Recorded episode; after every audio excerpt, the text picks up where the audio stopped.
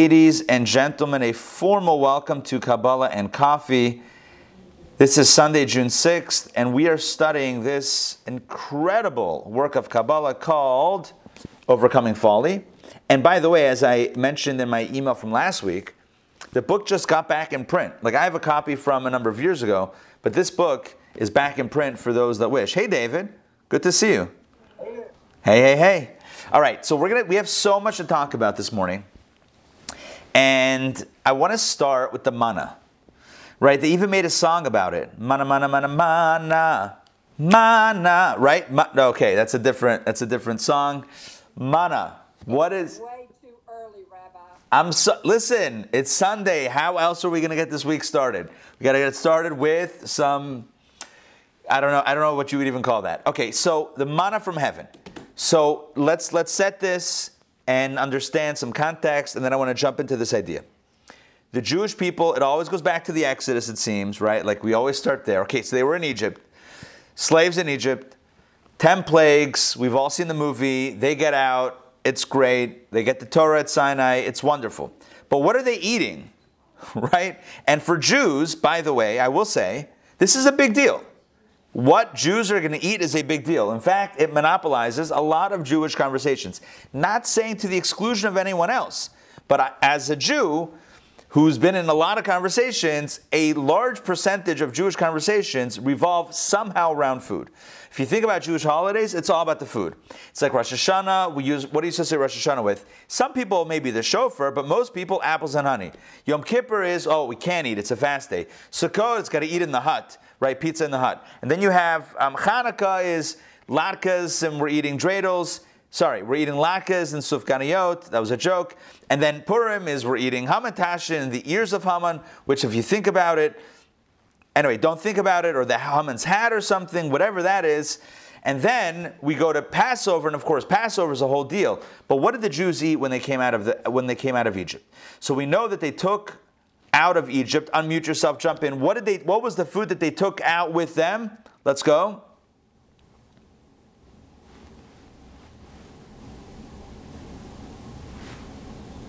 What food did they take? Anybody? Cattle. What else? What food did they take out with them? Okay, I'm going to make it easier. What food baked on their backs as they were leaving Egypt? All right, there you go. All right. It's always good to have a clue Sunday mornings. Okay, yeah, the matzah. Remember they did matzah? Well, how long did the matzah last? Not that long.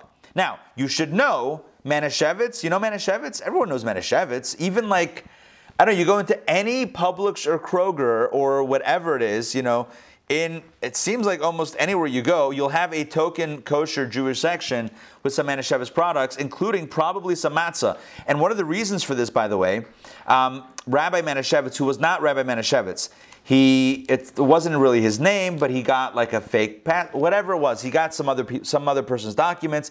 He became Manischewitz, even though his name was something else. Bottom line is, matzah took off at the turn of the 20th century it's a, it's a long time that matzah in boxes have, have been around, or has been around, and it took off because it stayed for so long. It would last and last and last. Unlike bread, which spoiled after a few days, this stuff kept on going, Energizer bunny style. Anyway, back to matzah. So the Jews had matzah for a little bit, but they physically ran out of the matzah. So then they went, they turned to Moses. Torah describes this in the book of Exodus, and they said, What are we going to eat? We need to eat. We got a lot of people. What are we going to eat? And at that point, God sends the man or the manna from heaven. Now, what was the manna from heaven? So it's described in Torah in, in various intriguing ways. It was like, what was it? Like, um, it was clear like crystal and it was like coriander seed, and you can bake it and you can grind it and you can cook it. And anyway, it's a lot of conflicting descriptions, which leads our sages to note that the manna was the ultimate food. It was like the superfood. Um, it was a food that you could even better than oat milk. Yeah, even yes, even better than oat milk and avocado toast. You could do whatever you wanted with the manna. You could cook it, you could bake it, you could roast it, you could broil it. In fact, the Talmud says it took on whatever taste you wanted. If you wanted it to taste like whatever you imagined, that's what it tasted like. It was quite simply the perfect food, which brings into question the following episode. The Torah tells us that at a certain point in time, the Jewish people turn to Moses and they say to Moses, This manna is killing us. We are just starving and parched from this journey, but more importantly, or more, more critically, the manna is destroying us. It's killing us. It's this evil food that is eating us from, from the inside. Now, that's what the Torah says. I'm kind of paraphrasing a little bit, but essentially that was the complaint. And the commentaries are wondering what, what was the issue with the manna? It sounds like quite literally the perfect food. So, what was the problem? Listen to this. Listen to this. The manna was so perfect, it was such a perfect food that there was no waste that, that, that, that was produced from the food. Are you with me on this? The manna was so perfect and so perfectly designed for the human body that it went in and nothing came out. It was perfectly designed for the human body.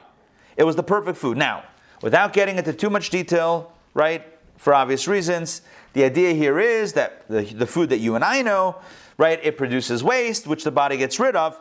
Whereas when it came to the manna, there was nothing that wasn't perfectly attuned to the body. Think about when we talk about energy.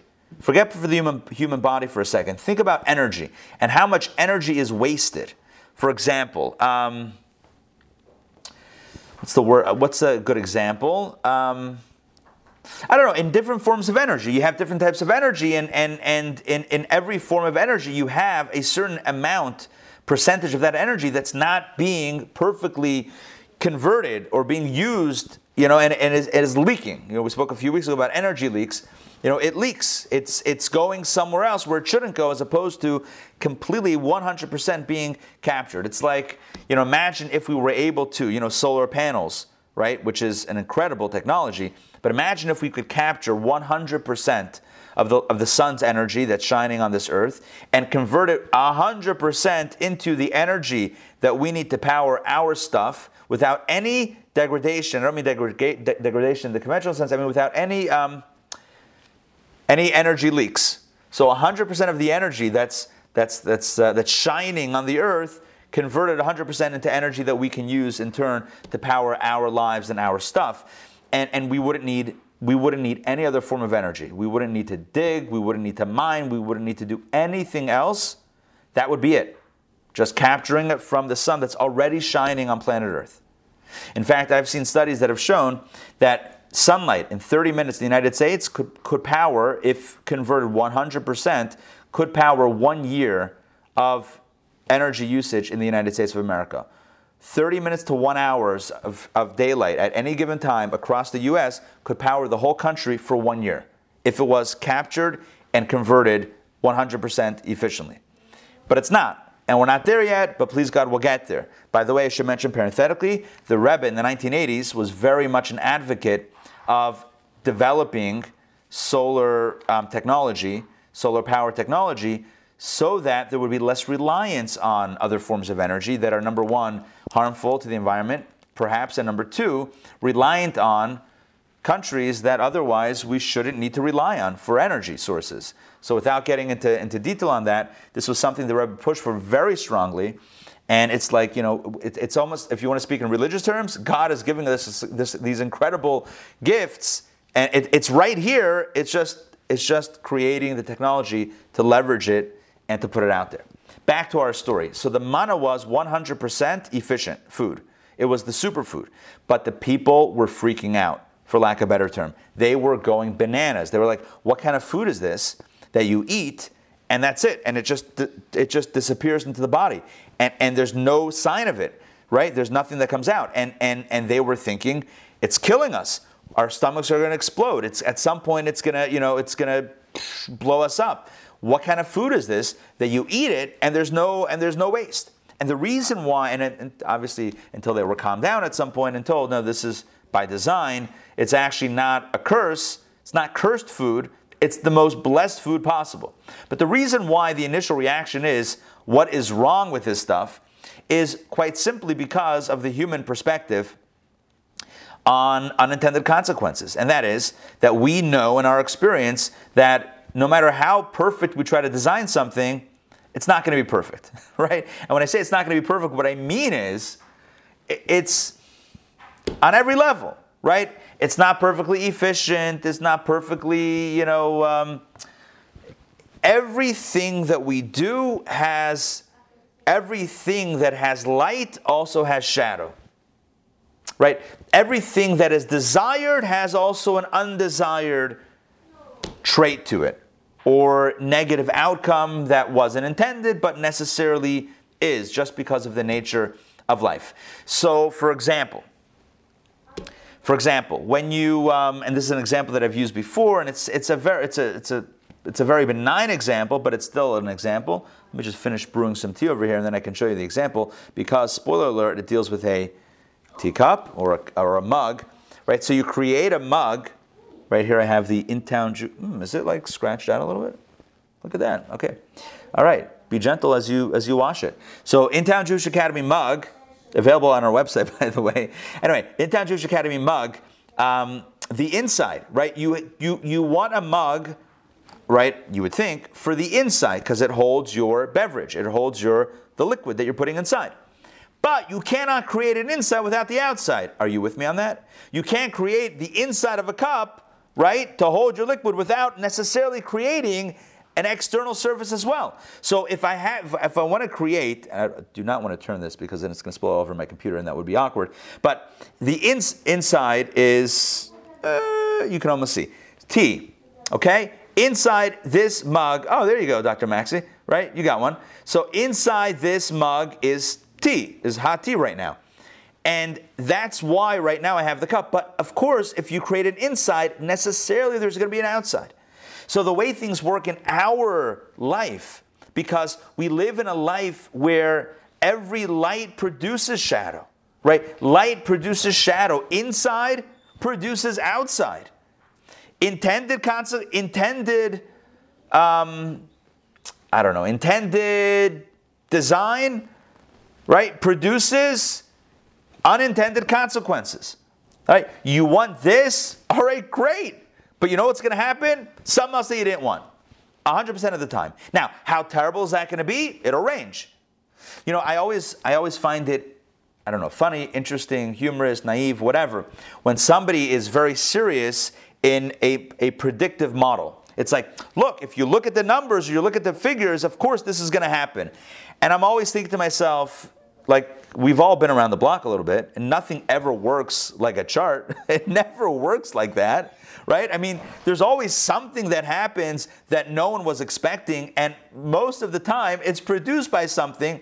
Something negative is most of the time produced by something that we thought at the time was positive, right? The law of unintended consequences. It's in global politics, it's in it's in um, it's in societal issues. It's in economic, you know, in, in the economy. It's everywhere you look. There are unintended consequences in our relationships, etc. So why do we have this? It's because we live in a world that is by design not perfect. Now, it's not that God couldn't create a perfect world. Of course He could, but then there would be no fun for us to try to make it better. We wouldn't have a job. If the world was perfect, you and I would be spiritually unemployed. We would have nothing to do other than bask in the perfection, which essentially gives us no job. So God creates a world that is inherently flawed, and that can inherently get more flawed the more people mess it up, but can also get fixed, and that's our job to fix the world. This is a quick 30 second primer to the purpose of the world and existence in our lives, which is tikkun olam, to fix the world. That's it. Done. That was quick. So here's the point. Every time something exists in the world that's fixing the world, there's also at the same time something that is pushing it a little bit askew. Is also, you know, unintended consequences because we live in an imperfect world by design.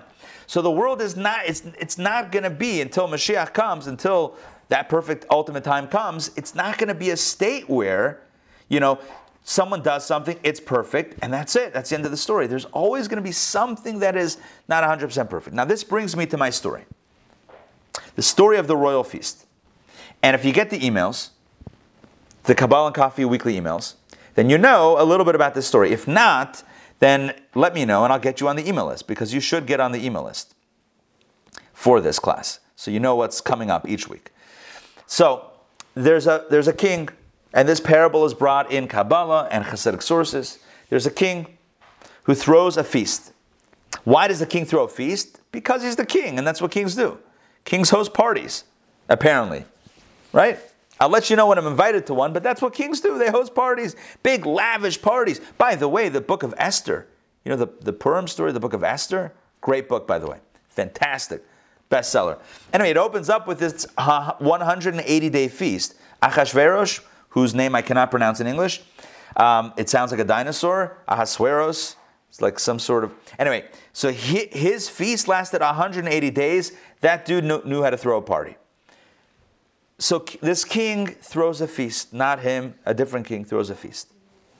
And he spends, money is no object. He's the king. He's got plenty of money, plenty of, plenty of help. He's got whatever he wants.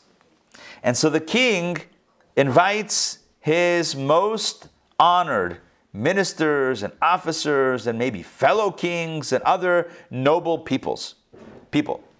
And they're invited to the feast. And it's gewaldic, it's beautiful, it's wonderful. The finest cutlery and crystal and, and, and plates, everything comes up beautiful. Gold, not gold plated, solid gold and crystal, and all the wonderful things come out. And then the food. The food is lavish and it's delicious, it's gourmet, there's a half a dozen chefs, and then the chefs that help the chefs, all this stuff is going on. And then the wine, wine like nobody's business. It's an amazing feast. But you know, at the end of the day, and or evening, when the meal's over, I don't want to get any, I don't want to like give too gross of an example, but I'm going to do it anyway. Yeah, at the end of the meal, what happens? There's, you know, leftovers, garbage, whatever. And so they, they bag it up. I'm using like modern, right? You bag it up, and someone takes it out, they throw it in the back, in the, you know, in the, in the dumpster. What happens sometimes in a dumpster? You have, you know, animals and critters that are going in there and gnawing at the stuff. All right, that's, that's enough to get the, to get the picture. I'll ask you a question. Did the king spend all that money and throw the party for the whatever it is that's going after the garbage bags over there? Is that why he spent the money? Yeah? Yes or no? Kind of obvious question number one of the day, right? No, of course not. That's not why he spent the money. That wasn't the intention. That's not what he wants. That's not what he likes. Is it going to happen? Of course it's going to happen because a meal produces garbage, waste, which then at some point other things are going to end up eating it. Whether it's in the dumpster in the back or when that bag is taken and put in the whatever it is in the city dump, right? Whatever. At some point, something's going to get to it. And that's not what the king had in mind, correct? Yes? Yes. So Kabbalah says here's the way it works God directs energy into this world, God throws a party. And the party consists of life and energy and vitality and blessings. Yeah? Ohr and chayus. Light and energy from above. Directed by God into this world. God is throwing a feast and giving tremendous blessings. So we have two choices. We can either be the invited guests or the uninvited. We'll just leave it as that. The uninvited. Sounds like a movie. The uninvited. Coming Friday the 13th. Yeah, we could either be invited guests, sit at the royal table with a place setting and a nap, you know, like um, it's not even a napkin. It's like a cloth thing that you tuck in, whatever, right? Like the whole get up with, you know, somebody serving you, or you and I can choose to get the food the other way. But why would you? If you have a place at the table. They tell a story. I know we're in story within a story territory, which I don't mind. They tell a story about a young boy whose parents buy him a train ticket. Let's make this about a yeshiva in Eastern Europe. Why not? Let's let's let, we'll give we'll build this out a little bit. Young boy, 12 years old. His parents, he grow, grows up in a shtetl in a small town. There's a little cheder, a little Jewish school, but they don't have a real yeshiva because it's too small of a town. But when the kids get a little bit older, the parents send them off into to the big city, to the yeshiva. And so it was that this young boy turned 12, came of age, and his parents say to him, It's time for you to go to the big city, to the yeshiva. So they buy him a train ticket. And now he's being sent on a train by himself for the first time. And his parents give him the ticket. They take him to the station, or maybe he has to make his own way to the station, whatever it is. And there he finds himself on the train. And there he sees a group of, of boys his age, young boys his age, that are running. He decides to, you know, make some friends and run with them. And before long, they're running between the cars and they're hiding, and maybe they're jumping behind the cars, you know, while it's moving, you know, between the cars. And he's um, he's asking them what's going on, and they're basically they're basically hiding from the um, who goes around the conductor. Conductors go around, or someone else who goes around to check the tickets on a train. It's been a while.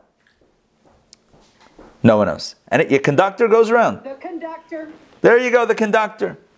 The conductor or the orchestra, the symphony was last night. Now the conductor is doing the train thing. All right. So the conductor is now going through the cars, and these kids are all hiding because, you know, they don't have tickets. And they're hiding like in the, you know, there's different classes on the train. They're hiding in like the kind of, you know, where they can the, the, the lowest class in the back, behind the car, under the seats, whatever it is, they're hiding. The conductor makes his way through and ultimately finds these boys and asks for their tickets. The boys don't have, the other boys don't have tickets, and he basically sends them off the train at the next stop. But our, our hero of the story, he asks to see his ticket, and he produces a ticket. And the conductor laughs. He says, Why are you here? Why are you hiding? Why are you in like third, fourth, fifth class, you know, under a seat? You have a first class ticket.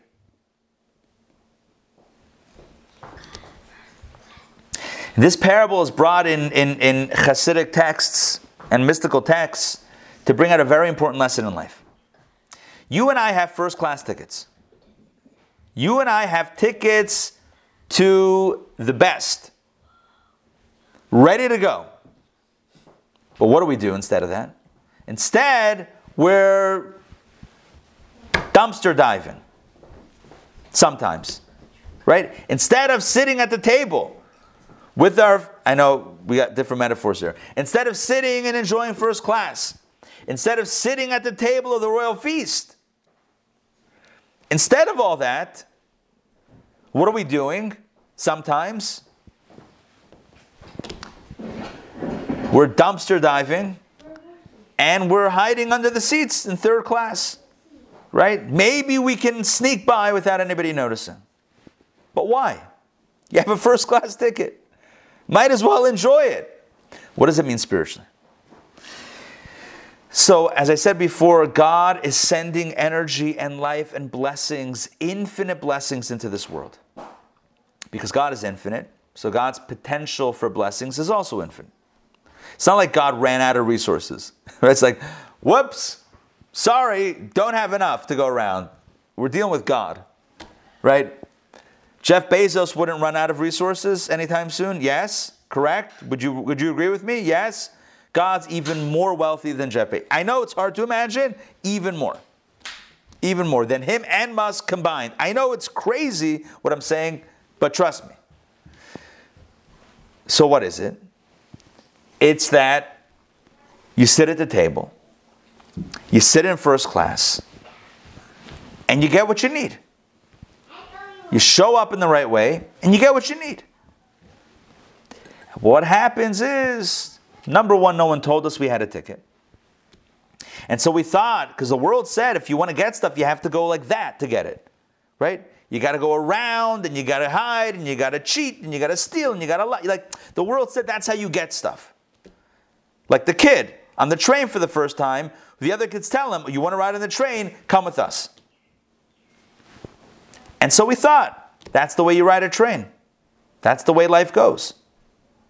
And then Kabbalah says, One second.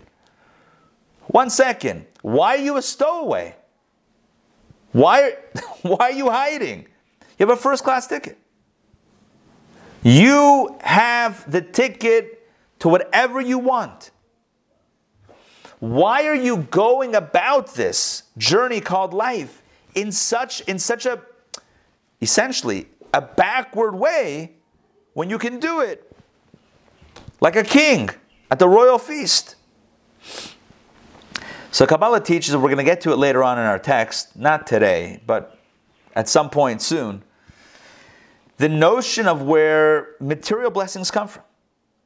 Everything comes from God. And our job is to make a vessel to contain the blessings because you can't, if God pours the blessing, it's just, you know, going to go everywhere if there's no container. Our job is to contain the vessel, to, is to create a vessel to contain the blessing. And then we get it in a straightforward fashion. If the vessel is pure, if the vessel is intact, you know, it can't be, it's got to be a holy vessel, but not that type of holy, right? It can't have a crack in it. So it's got to be an intact vessel, and then it can receive, and it holds the blessings. But instead of that, sometimes a person says, Why should I create a vessel? In a proper way, with integrity and spiritual devotion.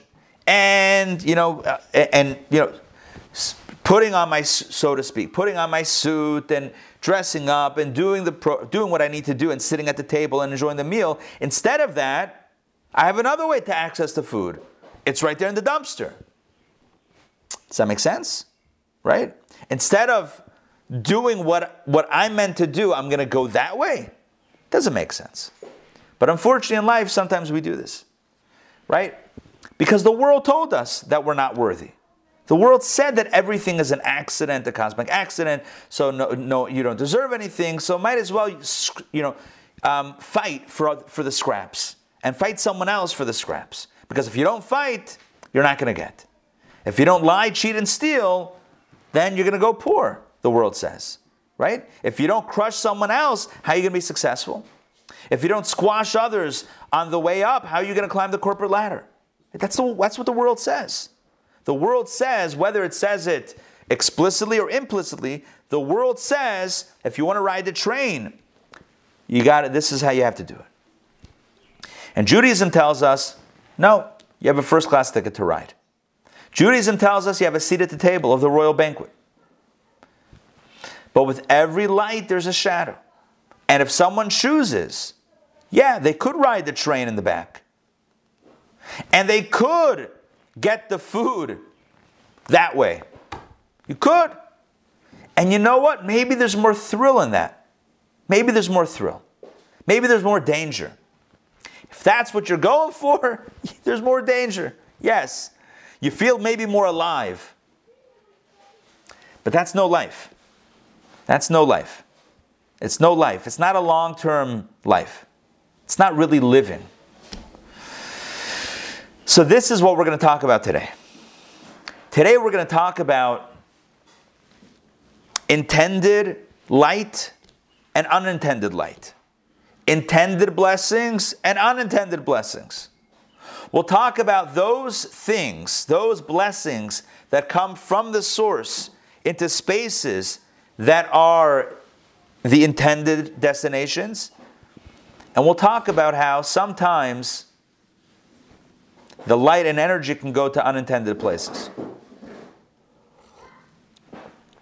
Inherent to this conversation is the realization that you and I have the ability to sit down at the table at the feast, at the royal banquet, And you and I also have the ability to take it in a different way. But number one, it's not nice. It's not nice for us. And number two, it's not sustainable. It's not sustainable. So, what's the moral of the story? What are we ultimately getting to?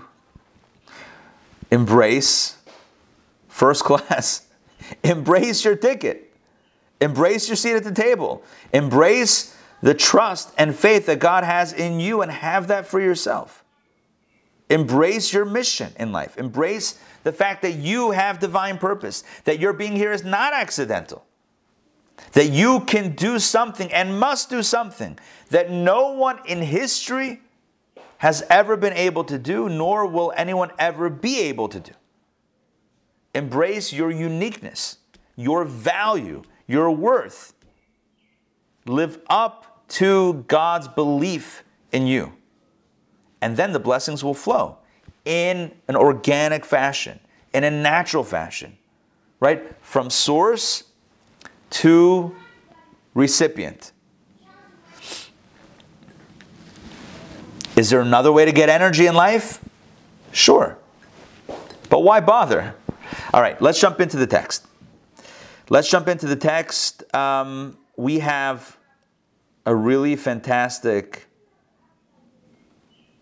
Hold on one second. Perfect. Okay, I'm ready to go over here. Any questions or comments thus far?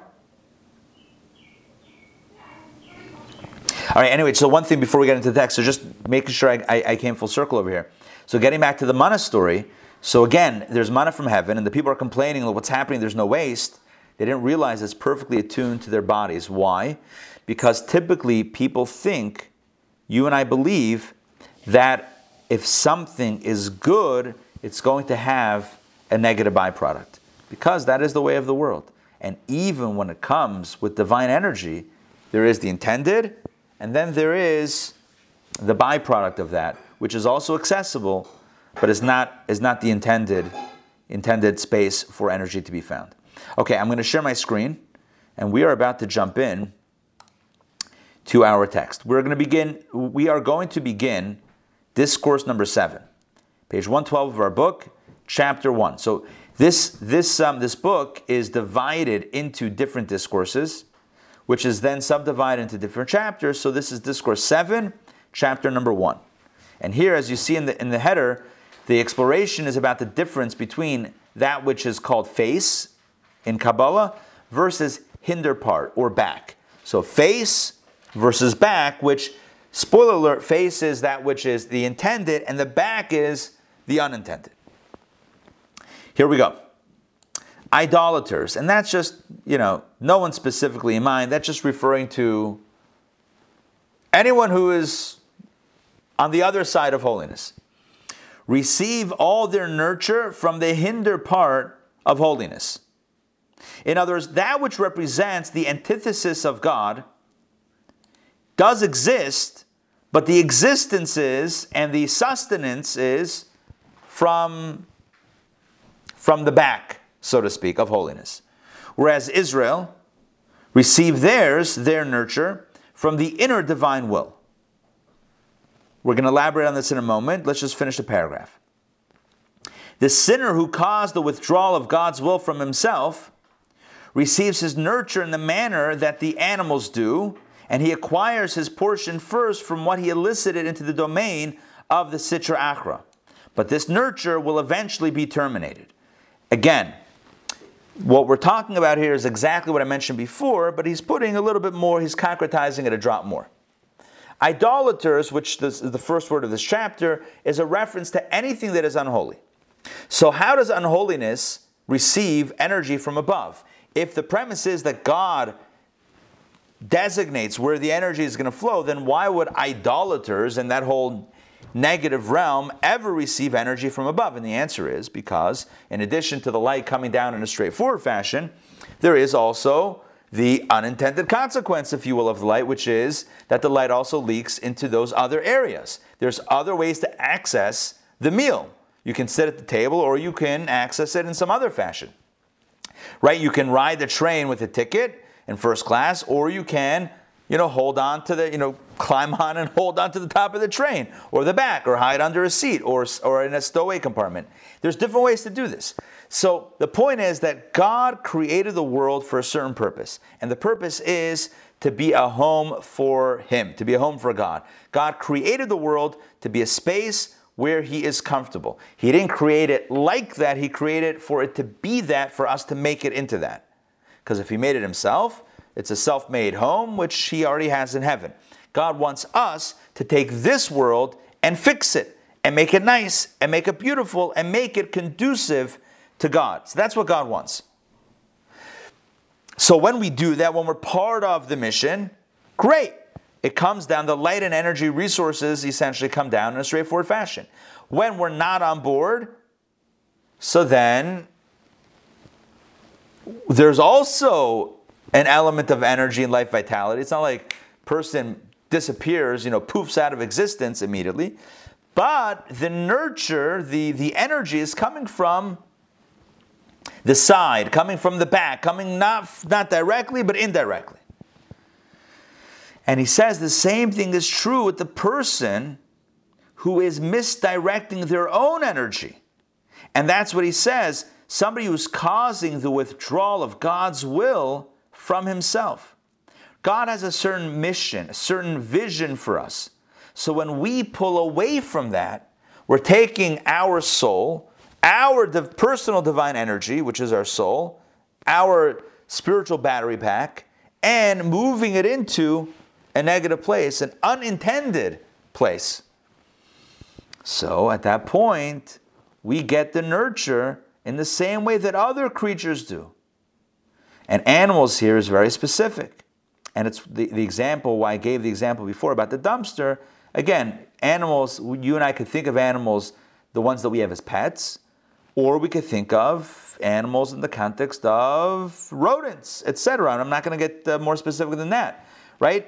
So just like an animal might eat of the royal feast by jumping into the garbage dump, when we misdirect energy, the energy is going into a dark place so, yeah, it's the same energy, but it's going now into a dark place, and we can get from there.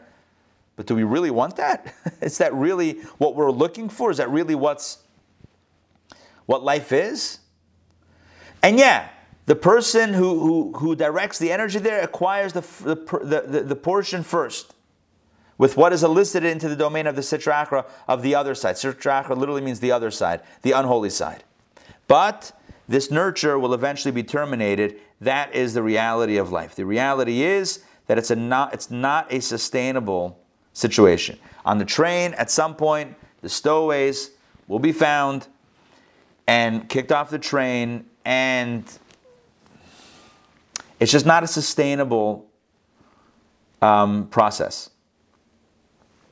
So, this is the opening paragraph where he states kind of the idea, and the idea is that there's a way to get the light in a straightforward fashion. There's a way to sit at the table and eat of the royal feast like a mensch, and then there's a way to get it from all sorts of other ways that are not, not so nice. He elaborates on this in the next par- in the next several paragraphs. He says this will be understood through our discussion, which we discussed in Discourse 2, Chapter 2. So a little bit ago, our discussion of the face and the hinder part of the divine will. So, and this is something that I've been alluding, alluding to today and even speaking to today, but he breaks it down here. So, there are two elements of divine will there's what we call the face of divine will, and then the hinder part of divine will. So, face, so what, what's the distinction? He describes. Face describes the inner will and true desire that he, that God wishes meaning everything of the realm of holiness. So, face is a euphemism. Face is a phrase that connotes that which is wanted, that which is desired, that which is loved, that which is valued. Face means what you want. In the context of God, it's what God wants. But the Sitra Achra, the Sitra Achra, the other side, the dark side, receives only from the hinder part. What is the hinder part? We know what face is. Face is the realm that God wants. What is the hinder part? Meaning that he does not desire it. But on the contrary, it is the abomination to God that he despises and grants its nurture reluctantly, like one who casts over his shoulder. So, hinder part indicates that which is not desired directly, but that which is the realm of the reluctant. I don't want it, but I have to have it. Or not I have to have it, but it's going to happen whether I like it or not. For example, the cup, the example that I've used many times before, I want the inside of the cup to hold my, my, my the beverage inside, but reluctantly, there's an outside. Light produces shadow. A royal feast reluctantly produces mounds and mounds and bags and bags of garbage. Right? That's the way it works. That which you want always comes along with that which you don't want. Why? Because that's the nature of the world that God created. Could God have created a world of perfection? Sure. You want to jump up? Could God have created a world of perfection where there's only perfect, there's only perfection? Absolutely. Guys, say hi to Reeves. Reeves, say hi. There you go. Could God have created a perfect Hey, could God have created a perfect world? Could God have created a world in which there's no waste, there's no garbage, there's no unintended, there's no other side? Of course. But I'm not God. That's not, that's not what God created. What God did create was a realm in which there is light and shadow, in which there's a feast and garbage, in which there's the face and the hinder part. That's the way it works in the world that we live in. In the world that we live in, there are unintended consequences. Now, it's hard to say with regard to God that it's un- completely unintended, right? Because that would make it sound like it's an accident. It's not an accident, but it's still unintended. And, and, and one way to explain this, just very simply, and this is always probably the easiest way to explain it, is by understanding the nature of free choice. Right? So if God wants us to to freely choose Him, right, in this cosmic relationship between us and Him, if God wants us to choose, there has to be another choice. If there's only two parties, there's not much of a choice. But once you have another option, now it's a choice. Now God says, All right, so do you choose me or do you choose? Right, it's the morning. Do we choose to spend 10 minutes in meditation and prayer to God? Or 10 minutes worshiping Facebook and Instagram and TikTok. That's our choice. We have free choice, right? By the way, I'm not knocking these things, they could be wonderful in their own way. But it's a choice that we have now, right? Because the world has all this plurality, because there's so many other things that we can do, whether they're good or neutral or, God forbid, evil, there's so much choice. So now us choosing God is significant and meaningful in order for any choice to be meaningful, you have to have an opposing possibility. So God reluctantly, so to speak, has the shadow realm, creates a shadow realm, not because he wants us to engage in it, but because he wants us to engage with him, having chosen him from the other undesirable choice. So it has to look desirable also, but ultimately, from God's perspective, be undesirable, and hopefully, from our, our perspective, also be undesirable. That's what we mean when we, when we talk about God's face versus the hinder part. There's what God wants, and then there's what God doesn't want, but almost needs in order to get what he wants. Does that make sense? So it's like you have to create the opposite, the negative, the dark, in order for there to be meaningful light and positivity and goodness and relationship with God, etc. So you have to have, again, so somebody said, you have to. God couldn't have figured out another way. Trust me, I'm with you on that question. Yes. God could have created a different paradigm where choice of one without anything else is also meaningful because it's a completely different type of reality in which uniform choice and singularity is somehow meaningful. Sure. Try to bend our minds around that. Could it be possibly? Yeah, I can't put anything past God, right? Sure. But based on the rules of this reality that He created, the way it works is if you want to have any meaningful choice, there has to be a, a possible other option. Otherwise, there's no meaning in the choice. It was forced, it wasn't a choice. And any forced relationship is simply not a relationship. And this is a fundamental idea in, in Kabbalah. If a relationship is forced, it ceases to be a relationship. I don't know what else you, I, you call, I don't know what the right word is, but it's not a relationship. A relationship implies, by its very definition, that each party is choosing freely the other. And what is free choice? Free choice is implied by the presence of another choice, of another option. I could have chosen something or someone else, but I didn't. I chose you. That makes it meaningful. Adam and Eve. There wasn't much variety. There wasn't, there wasn't much other choice. It's interesting because at a wedding, at a Jewish wedding, there's something, something called the Sheva Brachot, the seven blessings. And one of the seven blessings is that may God bless the couple with joy like the joy experienced by Adam and Eve in the Garden of Eden. And the commentaries discuss well, what kind of joy, what are we referring to? That's like very vague. Like the couple the newlyweds should experience the joy like Adam and Eve in paradise. Which part of that? So there's a one way to understand it is just like Adam and Eve had certainty that the other one was the one, right? Because there wasn't anyone else. So it's like Adam's thinking to himself, Eve or yeah, no, Eve. It's that's I mean that's literally it, right? Eve. She's the one. And Eve is like, Adam or, I mean, there was a, Adam.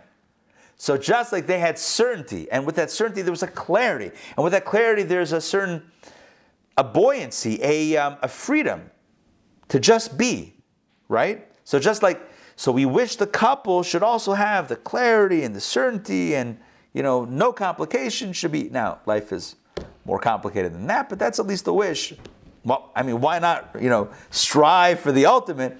That's at least the wish that we wish the couple under the chuppah, the, the, uh, the wedding canopy. But the way it works with God is that was that was very temporary in the Garden of Eden. But subsequent in human history, there are choices. There are many choices. Last time I counted, 8 billion plus choices. There are a lot of choices which makes a person choosing someone else significant. It means I chose you. I value you out of all these other people. And conversely, that person says to you, I value you out of all these other people. It's a nice thing. So choice is significant. Here's what, in, case it sounds like I'm contradicting myself, one second. The clarity was strong with Adam and Eve but the value of choice wasn't. They were lacking the element, the significance of choice. I'm not knocking their relationship, I'm just saying that there's a certain benefit. And you know what? It's the same theme of today. Ha- everything has an advantage and disadvantage. The advantage of only having one other person on earth is clarity. You know who the one is. But you know the disadvantage? Did you really choose? Is it really you? Right? Where are you in that relationship? Were you coerced? Right? By whom? By God. Who else am I supposed to be with? I guess this is the one. Where, where do I get to express my own choice? Not so much. Again, unintended consequences. Any, I want to use a different language, language of Kabbalah. Every mila has a chisaron. Every advantage comes with an inherent disadvantage. It's not just that anything good will also be you know, will also have something negative somewhere along the line. It's everything good by definition the, has a flip side that's not so good. Right? So, so the clarity of Adam and Eve is great, but the inherent flaw is that there's no choice. And the choice that we have today, which is wonderful, the inherent flaw is the lack of clarity. Right? Because you could always ask, how do I know? What if they're not the one?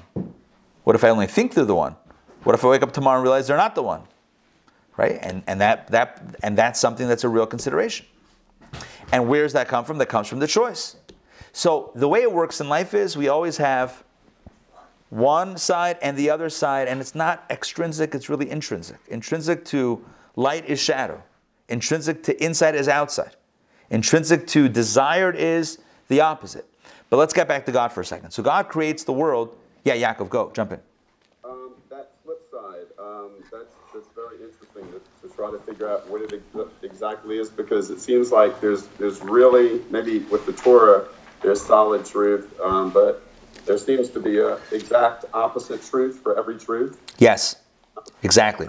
so it, it, seems like it's not only the dark side, but it's a confusing side because, um, you know, what what exactly is that? Yeah, that's that's life being real. That's God creating a world that's not so simple. That's not. It can't be reduced to like, yeah, obviously this is the right way to go. This this is what I need to do. It's much life is much more complicated uh, uh, than that by design, so that we work for it, and that our choices are meaningful. There's significance in our action, and we have a day job. Otherwise, we would literally have. If if spirituality for us was as simple as Adam saying, "Oh, hey, there's Eve. I guess we're meant to be together." If that was as simple, oh God, sure. What other option is there? Sure, there's God. If it was so easy, it would lack significance. It would gain clarity. It might feel really good at for some point, but it wouldn't have that. It wouldn't have the magic of discovery, and effort, and achievement, and accomplishment. You know, there's a reason why people do crossword puzzles. Imagine if the New York Times published a crossword puzzle with everything filled in. Oh, oh, you want to know the words? Here they are. You're, you're looking for the words? Here you go, here you go. And you're like, no, I wanted to figure it out. But why? I mean, don't you want to get to the solution? Here, here you go. You want if you want the solution, it's literally here. You know when you're flying on a plane and you open up the in-flight magazine, right? And somebody's done it before you, and the and the and the the, the plane crew didn't switch it out because like who's looking on page you know 88 on each you know thing in each in-flight magazine? Because right? And you're like ah. Oh. no one ever said oh cool. All the words. I was looking for words all the words are filled in. Fantastic. We don't want solutions. We want the thrill of the activity as human beings that's what we love could there have been another reality that god created where the pleasure would come in basking in the results that were already done for us sure I guess we'll call that heaven and angels. They're not creating anything, they're basking in a set paradise that's already made for them. And that works for angels. But then God kept on pushing the envelope and created us in a world where life is not so easy, in which to solve the cross, even as simple as the crossword puzzle, it requires some effort. But you know what? There's a thrill in that. It's enjoyable. Which one of my kids, Sudoku? Did you start Sudoku the, with the numbers? Ellie Solish? Yeah, it was Shalom's? All right. Anyway, right, there's, there's fun in finding, discovering the numbers. David. Yeah, I, that's a great metaphor. Uh, but what, what is the part of us, maybe not with crossword puzzles, but the part of us with life that does want to skip ahead to the end, even at the cost of losing, you know, the juice of life? There is a part in all of us. Yes. Yes, there is. There's, there's a part of us that the, the, the angel in us, or the, the, um, the paradise, the, the Garden of Eden part of us, that was like, oh, it was so much easier when it was all done for us. When it was all clear and all easy and all done and all fixed and all finished and all wrapped up in a bow. I don't want to do any work, just make it easy. There is a hundred percent, a hundred percent. I don't even, yes, but I wouldn't, but that has a bit of a negative connotation. I don't even think that it's ultimately stemming from, yes, it can manifest in an unhealthy way, but I believe that at its core, there's a, a piece of it is, you know, it- it's almost, I know I'm interrupting my sentence. It it says in Kabbalah that the soul is conflicted. And we've discussed this many times, right? The soul, every soul is conflicted because on the one hand, it appreciates the work that it needs to do down here. On the other hand, all it would love to do is just go back up. And so that second element of just, it just says, it, it on some level, it just doesn't want to be here anymore. It just wants to go back and just be dissolved back into source. It doesn't even want to be a separate entity. It just wants to be part of the all. That part of it is the part of us that seeks the no, the lack of drama. And it's like what the Rebbe writes in Tanya about a Beinoni, right? That a, there's a tzaddik and the, the Beinoni. The tzaddik is someone who's perfect inside and out, never wants to think, do, or say the wrong thing. Oh, and then there's the Beinoni who's like the whole day is thinking all these you know negative thoughts. And I mean, I don't want to over dramatize it. We're all the Beinoni, right? Thinking all sorts of things and saying or wanting to say all sorts of things, doing all sorts of things. And and the job of the Beinoni is to kind of you know is to like really control oneself and and you know grab onto whatever one can grab onto and say, you know what, even though I want to say that, I'm not I'm, I'm, I'm, not going to. I'm gonna, you know, I'm gonna put forth all my energy to hold myself back from thinking, saying, or doing what I know I shouldn't be thinking, saying, or doing. And the Alter Rebbe at some point in Tanya asked the question, so the Beinoni might say to themselves, so this is it? I'm never gonna get perfect? So then, why am I wasting my time? Every day I should have the battle. And it's it, this is I forget which chapter it is. It's like the biggest paradigm shift. You were not created to be perfect. You were created not for perfection, but for the process. You were created for the struggle, and no one wants to hear that. Because who wants to hear that? That the destination, yeah, I guess the ultimate destination after the soul leaves the body is perfection. But in this lifetime, the goal is not perfection. And I know it goes against everything Instagram will tell you and everything that everyone wants to tell you. This book, this thing, this, this course will tell you the perfect. It's not about perfection. It's about the struggle. It's about the work. It's about, that's what it's about. It's about the struggle day in, day out. It's not the perfection, it's the struggle. And that realization changes everything because then we start appreciating the struggle. Right? It's kind of like a treadmill. Somebody could walk in and see somebody on a treadmill and say, Where are you going? I'm not going anywhere per se. I don't have a specific destination in mind. It's this process that makes me stronger. It's this struggle with choices that ultimately makes us stronger, or, you know, go the other way also, right? I mean, because because we're not perfect, and it does sometimes go the other way, but it's there's a strong element within us to your question that would rather not be on the treadmill, would rather just see the answers. But at the same time, there's a part of us that knows that were that to happen, it would be a very sad day. There would be a lot of inner mourning, a lot of sadness without the struggle. A perfect, what, yeah. what part of the manna story is that part that that says you know, Here you have the reverse almost. It's like the people were getting perfect food, and they're like, Where's the struggle?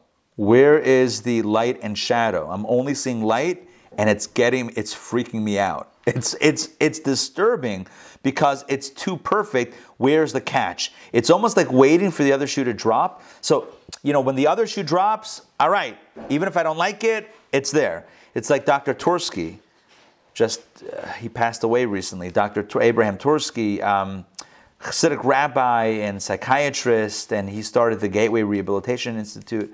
uh, center in Pittsburgh, um, uh, uh, alcohol and drug rehab. Just a tremendous individual. Um, uh, wrote dozens and dozens of books.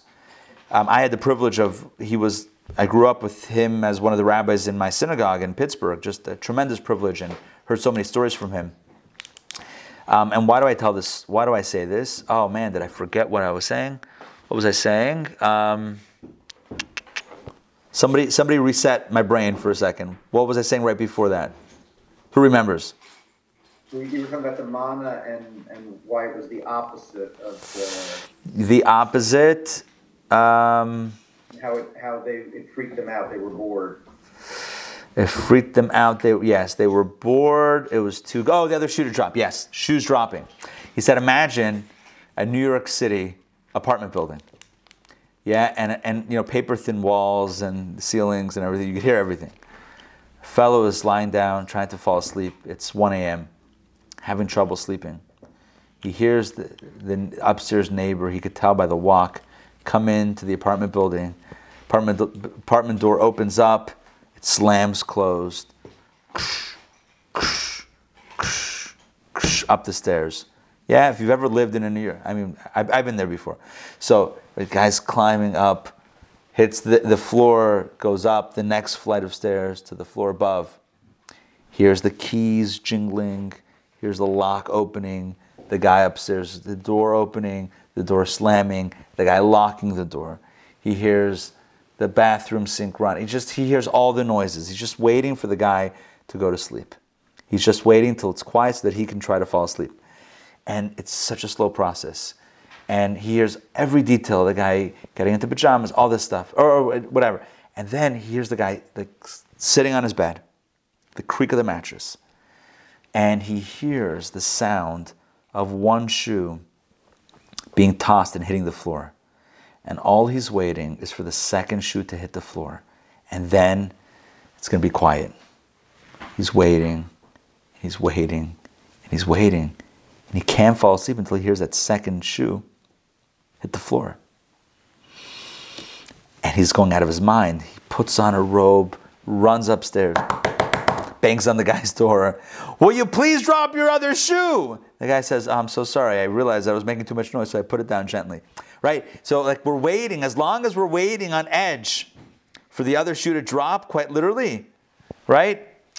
We, we, we can't. The, the, the, the Jews in the desert, they were so used, and we are, we're so used to light and shadow. We're so used to, yes, this is holy, but there's also unholiness. This person has qualities, yeah, but those qualities themselves come at a cost. Someone who's super loving, yeah, they can be taken advantage of. Someone who, right, and, and, and vice versa. So, like every, we know in, in this world, in this life, everything good has, has the opposite. It's got to have a flip side. And so a food that's perfect, we're like, no. Come on. Come on. Show me the other side because I can't fall asleep. Drop the other shoe. I need to see the other side. And so they were freaking out. So this was really the reverse issue, right? Was, the reverse issue was that it was too good. This was like the one time in history where it was, well, maybe second time, where it was perfect, but living in such an imperfect, shadow filled world that drove them bananas until, you know, they, they embraced it at some point and then that was that. And, and, and then the manna stopped and regular life resumed where food is food and it has waste, it has nutrients, but it has stuff that the body doesn't need, etc. And that's the way that's the way it shakes down in the world. So this is loosely, right? Uh, this, these are all what we're associating with these two dimensions, what we call in Kabbalah face and hinder part. And hinder, I wish it was a more elegant way of, uh, more, you know, I don't, I don't know if it's a great translation, but there's the face, and I'll just say, let's say face and back. There's face and back. Face represents what you want, back represents maybe what you need. Well, not what you need because you really need it, but what you need in order to get what you want. In this case, in the case of God, it's all of the darker elements of reality, all of the negative and even evil possibilities that exist that people could act on. because they're possible, that exist only because that makes goodness significant. That makes righteousness significant. That makes light significant when you have the shadow. I mean, I know it's a cliche already that we wouldn't appreciate light if there was no darkness. I get it, and it's a cliche, but because it's because we've heard it so often, it could it, it might not trigger an awareness that it needs to trigger in our minds. Like if the world was really all perfect and all good, which is ultimately what we're looking for and, and growing toward with, with the Messianic era, with Mashiach. But and that and we'll have to figure out where the the drama comes in in that type of reality. But in, in our context, if that were the case, right, where would the struggle be? What, what would that look like? What would we be doing? Where is the achievement? Where is the accomplishment? So again, vis-a-vis the Messianic era, there we, there's a discussion about that. But the way our reality is designed is that goodness and blessing and achievement comes precisely through navigating all of the other stuff that's along the way. So, does God want the other stuff? Kind of, sort of. Not directly, but indirectly. Not because He really wants us to choose it, but because He wants us, He wants it to be a viable option for us to reject and make our choice of goodness meaningful. Right? It's like, I don't, I don't know if I, if I can give any other examples that would be, you know, more telling than, than what we've said until now. Yaakov. Um, so we're told it's not how it's not if you win or, or lose, but it's how you play the game. And yet, um, don't we really want to win and uh, Yeah. achieve our uh, purpose, fulfill our purpose by succeeding in our particular areas of brilliance? And Yeah, yeah. do we? Is it is it just reprogramming ourselves to not look at the big picture, but just be in the, the in how we play the game and, and, and how we, you know, maybe go through the front door versus the back door and just Yeah. and just and not keep, I, I think yes, I, I, I agree with what you're saying, eh, but I would say also one yes, hundred percent, and and and this is hard for us to sometimes wrap our heads around. Like, just just be aware of the moment and and and appreciate the struggle and appreciate the challenge and just just be because so much of life is for m- many of us, for maybe all of us, is spent somewhere else than right here. We're like, well, what if this was like that? And what if we were there? And what? And we, we, we're living, we're spending time, energy, and focus somewhere else as opposed to right here. But getting back to what you said about, about winning versus how you play the game, you know, think about video games. You know, there's a whole genre of cheat codes or whatever it is where you can, like, you know, win a video game through these cheats. The question is, if you're able to, you know, in a video, in a very complex video game, if you're able to press one button and the game is over, you won.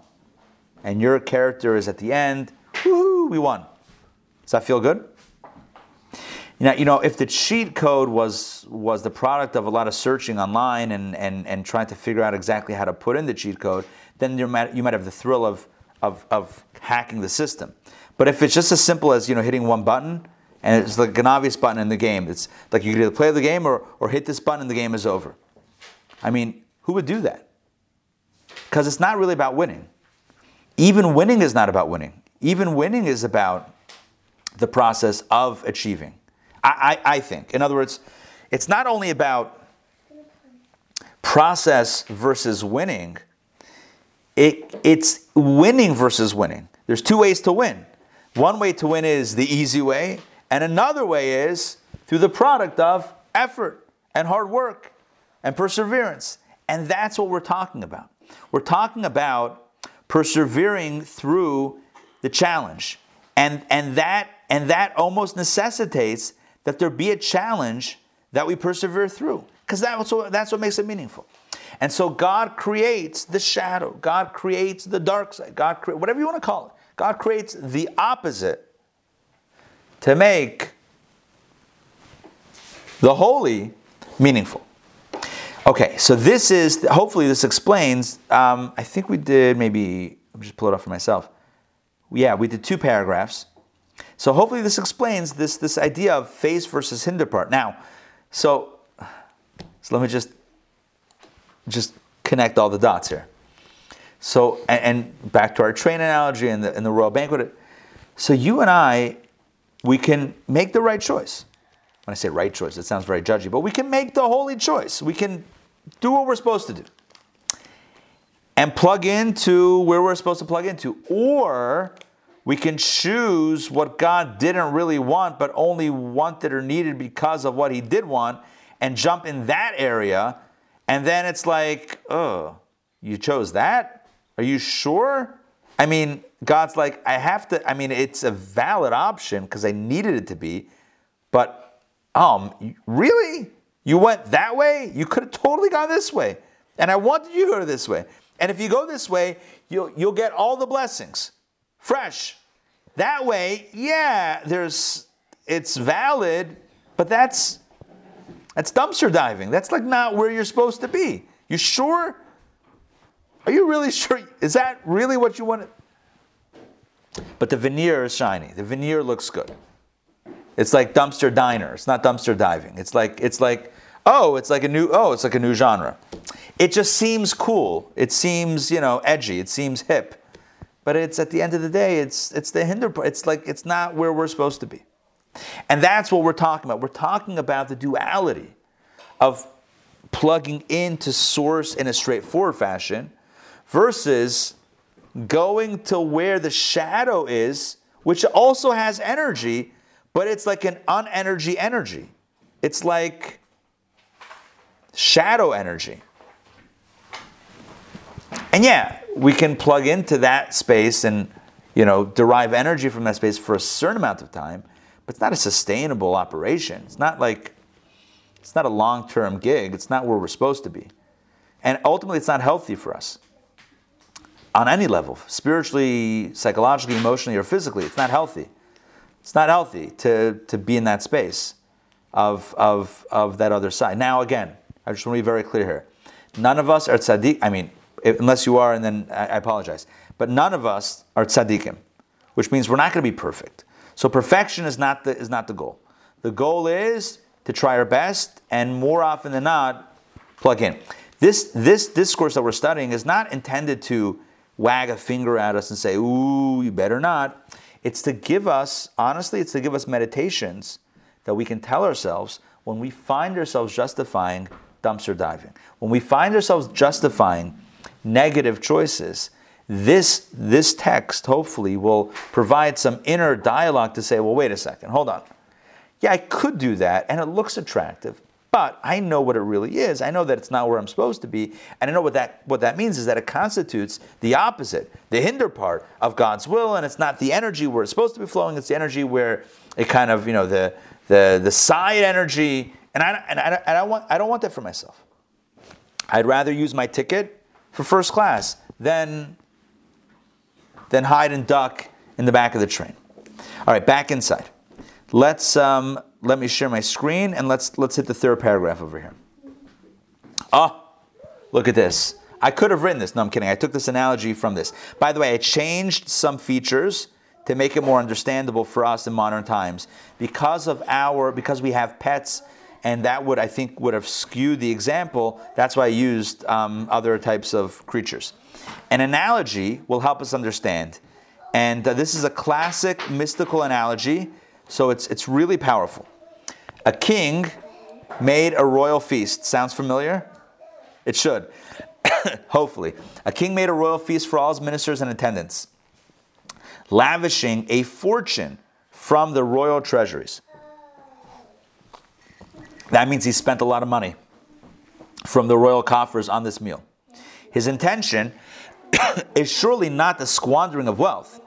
The king is not looking to burn money, but that his favored ministers and officers enjoy the bounty of the king. He wants everyone to, not everyone, he wants those that he wants to enjoy with him, to celebrate with him. Others too, he says, will enjoy the royal feast. Humble scullery maids and servants will feast on the leftovers of the ministers, and bones will be thrown for the dogs. The king's intentions, however, did not include the scraps. He did not intend to spend a penny for the delect for the delectation, if that's a word, of the servants and dogs. I'm sure it is. When he gladly spends huge sums for a purpose close to his heart, the feast of his ministers, with his inner will, there can also be beneficence of an external order. Take a look. Take a look. When he spends, when he spends for what he wants, when he spends money to achieve his inner will, there can then also be beneficence of an external order. And not only can there be, not only can there be, but automatically there will be. Necessarily there will be. When you invest light in light, there's always in this world the shadow. When there's an investment for the ministers and for your honored guests, there's also the scraps as well. This is what we mean by nurture that comes from the external. It means it's incidentally cast over the shoulder. So this now this paragraph is essentially where I derived the opening of today's class from. Just this this this parable right here, this analogy of the king, and I, I, modified it a little bit to make it more. Ex- I made it. I think I made it more extreme.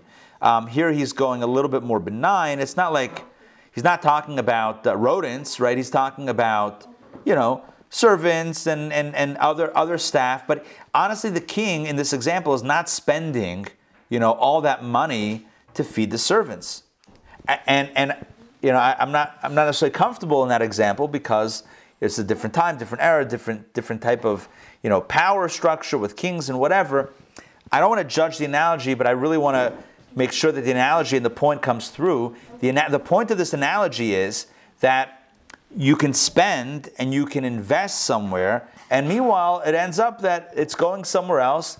The investment is paying off. It, it, it, the, the resources are going somewhere else, and it's unintended.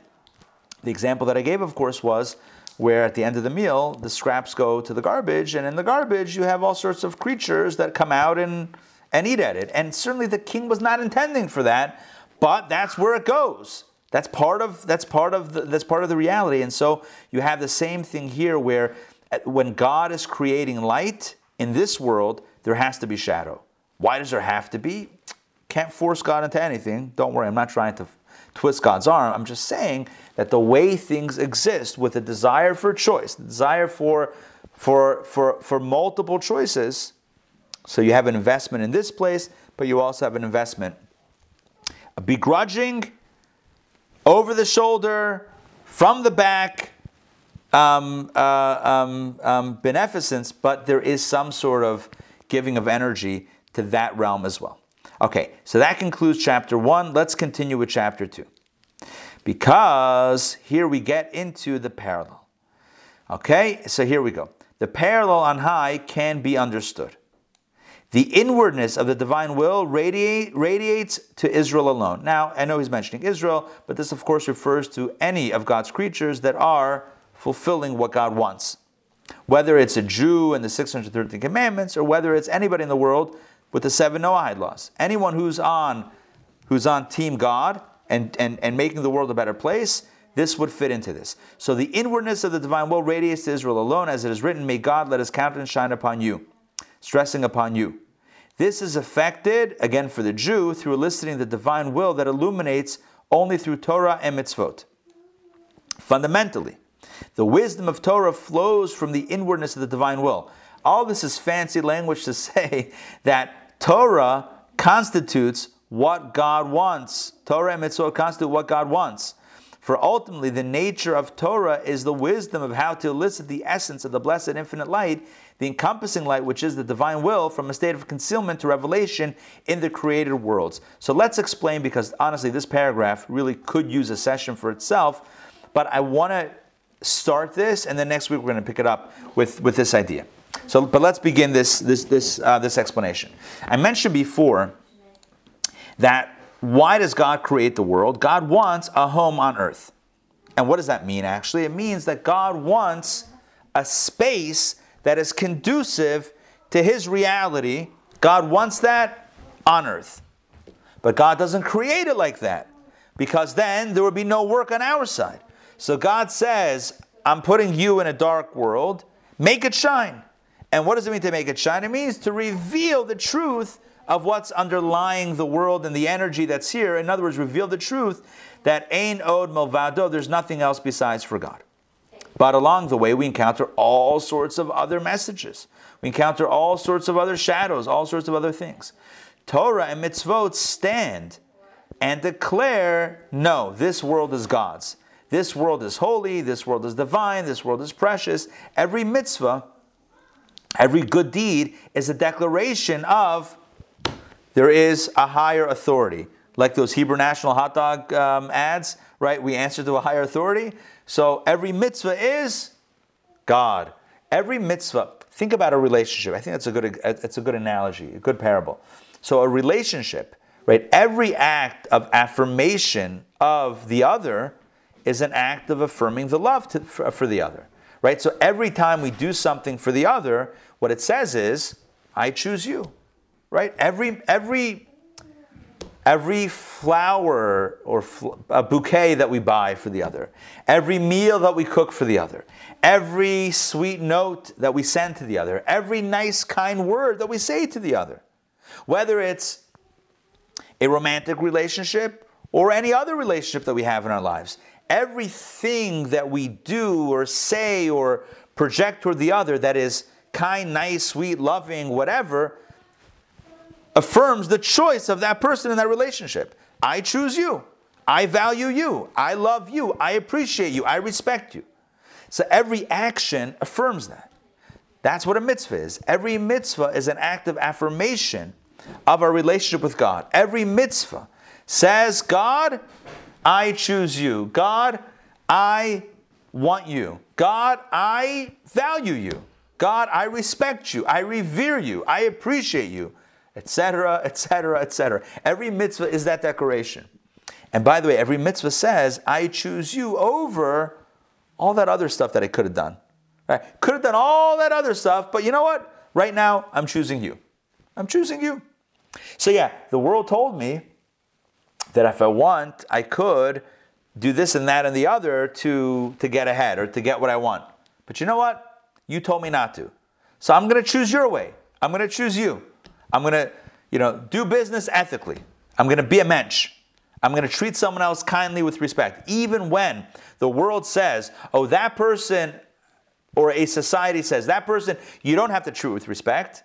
But God, you told me that everyone is created in the divine image. I'm still going to treat that person with respect. That's a mitzvah, right? It's one of the biggest mitzvahs to treat another person with respect and dignity and honor and love. Love your fellows yourself, which is a very general mitzvah that includes lots of different specific mitzvot. So when we treat someone else like that, even though a particular society might say, oh, that person, pff, don't have to worry about them.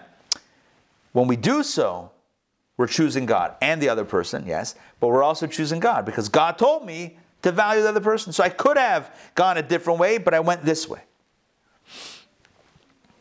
So every mitzvah is an affirmation of God, of that relationship, of God's truth, of God's reality, of God's role in my life, of, of how dear God is to me. That's what every mitzvah is.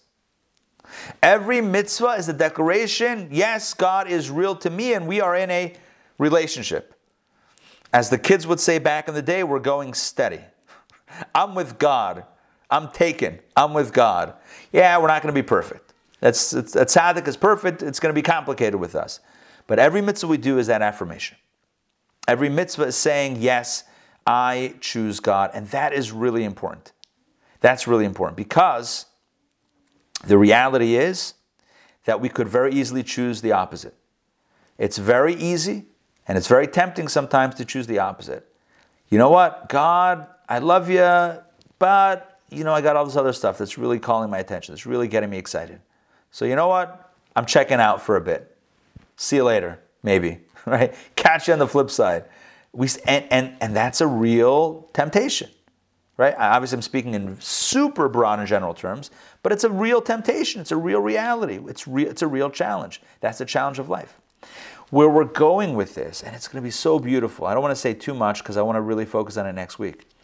He's going to talk about the significance of positive mitzvot and negative mitzvot. The difference between a mitzvah that tells us to do something versus a mitzvah that is don't do something. And he's going to liken it to relationship. Where there are things that we do to build the relationship and declare one's love or respect or choice of the other. And then there are things that we should avoid doing because the avoidance because doing those things would necessarily be pulling us away from this relationship into a different space, into a different domain. And we are trying to avoid pulling ourselves or choosing a different space that is, frankly, a distraction, if not worse. All right, so in conclusion, because we're right at the time, and I, I, we, have, we have a ton to get to next week, and we'll get to it, but in conclusion, to try to bring the, the themes together. Today we spoke about unintended consequences, which, as we discovered today, are actually intended. God intended for the unintended, because that's the structure of this world that we live in. The world is not perfect by design, it was perfectly designed to be imperfect. That's not a mistake, it's not a flaw, it's a feature. The feature of this world is where there's light, there's shadow, where there's inside, there's outside, where there's front, there's back. You cannot have a front without a back. It's not, it's not possible. Anything that has a front automatically has a back. Any space of holiness will have an opposing force of unholiness. Not because God couldn't have made it otherwise, He could have, but simply because God made it this way. And you and I can look at it and say, you know what? There's value in that. There's meaning in that. I actually can find something beautiful in that. And what is it? It makes my choice meaningful. It makes my choice valuable. It makes me choosing God significant. And that's meaningful.